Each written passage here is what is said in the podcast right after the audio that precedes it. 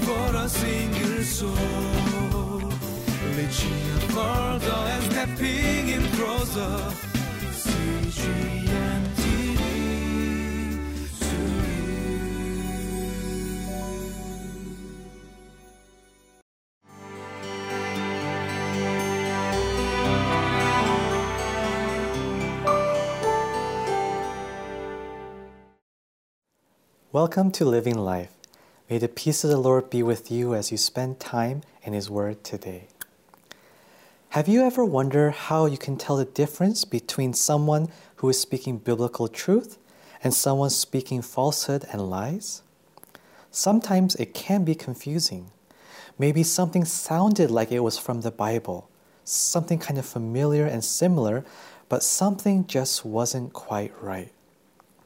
We live in an age where there are so many wonderful resources online and access to wonderful preachers and pastors through sermons, podcasts, Bible studies, commentaries, you name it. But at the same time, many of these people and resources masquerade as the truth, but they are far from it.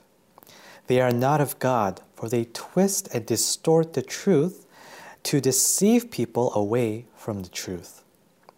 In today's passage, we see how we can discern these false prophets. We also see a continuation on the theme from the previous chapter of loving one another through the love that God shows us. So let's take a look at today's passage now.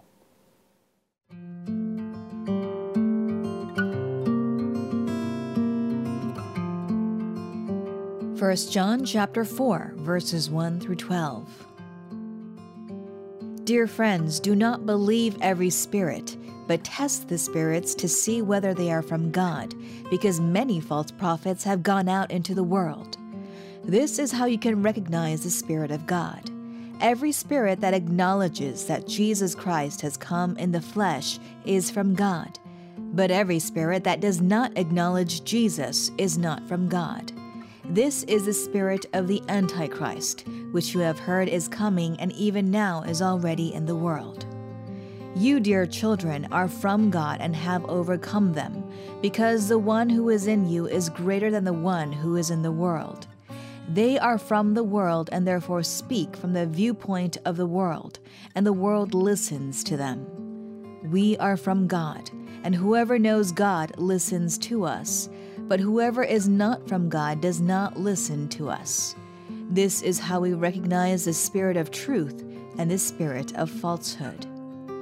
Dear friends, let us love one another, for love comes from God. Everyone who loves has been born of God and knows God. Whoever does not love does not know God, because God is love. This is how God showed his love among us. He sent his one and only Son into the world that we might live through him. This is love, not that we loved God, but that he loved us and sent his Son as an atoning sacrifice for our sins. Dear friends, since God so loved us, we also ought to love one another. No one has ever seen God, but if we love one another, God lives in us and his love is made complete in us. Welcome back to Living Life. In today's passage, we see how it is very important for us as children of God to test the spirits and not believe everyone who claims to speak by the Spirit. Why do we need to do this? Because there are many false prophets in the world, and these false prophets have led many people astray. So we need discernment and wisdom, otherwise, we can also be easily deceived. So, how can we tell the difference between the false prophets and those that speak the truth? How can we tell if someone has the Spirit of God? The answer lies in verse 2. Every spirit that confesses that Jesus Christ has come in the flesh, a real human body, is of God. They are speaking the truth. You see, back in John's day, many people had a hard time believing that Jesus was a real man. They believed that Jesus was truly God, but they didn't believe that he was also a real man. The truth is, Jesus was fully God and fully human. Both the deity and humanity of Jesus is essential for our salvation. So, anyone who denies the incarnation, who denies this truth, is a false prophet and is not of God. So, denying this, the true Jesus is the spirit of the Antichrist. And the spirit of the Antichrist is alive everywhere where in places where anyone and anything is worshipped over the true Jesus.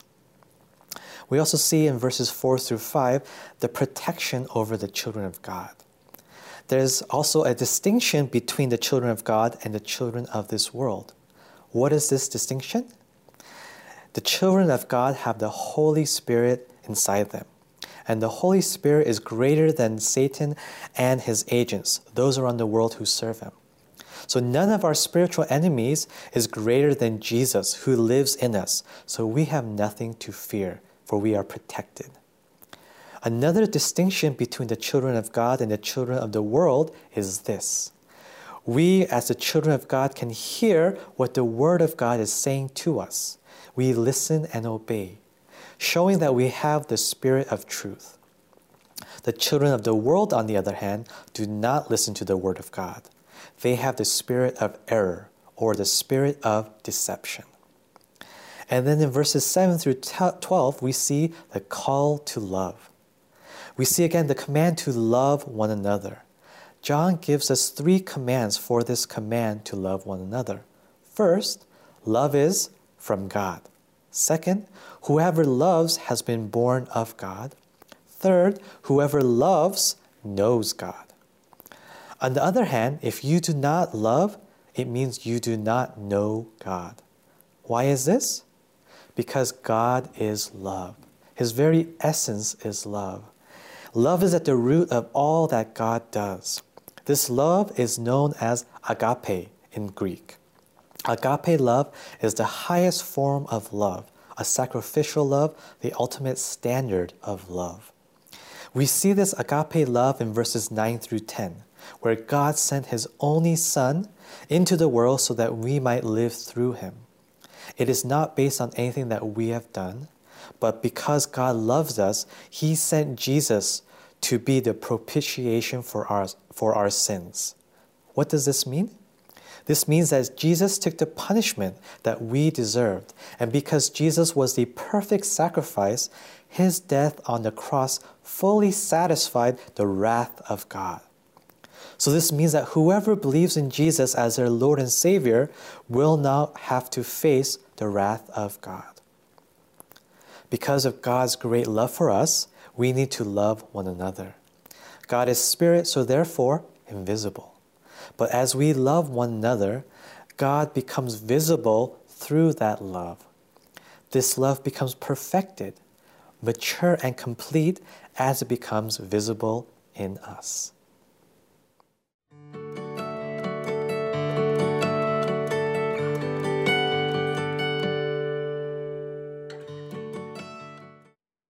In today's passage, we see the need for wisdom and discernment and to test spirits to see if they are really of God. Anyone that denies that Jesus was fully God and fully human, anyone that denies the incarnation, is not of God. We also see how God is love. That love is made visible in us when we love one another with a love that can only come from abiding and living in God. The greatest love of all was when God sent his only Son to die in our place so we could have life. Jesus is the greatest example and standard of love, a love that we have experienced and know as the children of God.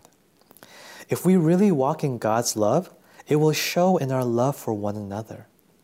My prayer for all of us here today is that we become a people that stand firm in the truth of God's Word and that we call out any false prophets and spirits that try to deceive people and turn these people away from God. May we also reflect the love of Christ and walk in love for one another.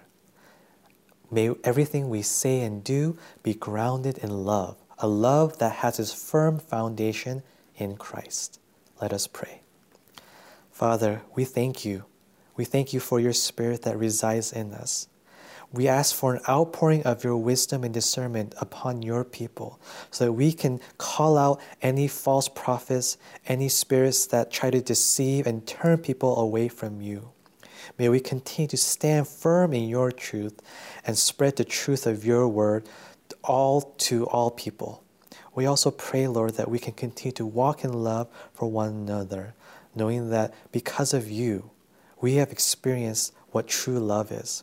Help us to show that love to one another.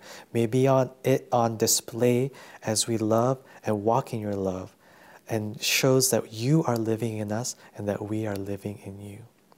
Thanks, thank you again for your great love for your children. And may we truly sp- share this good news and spread your love to a world that desperately needs it. We pray all this in Jesus' name. Amen.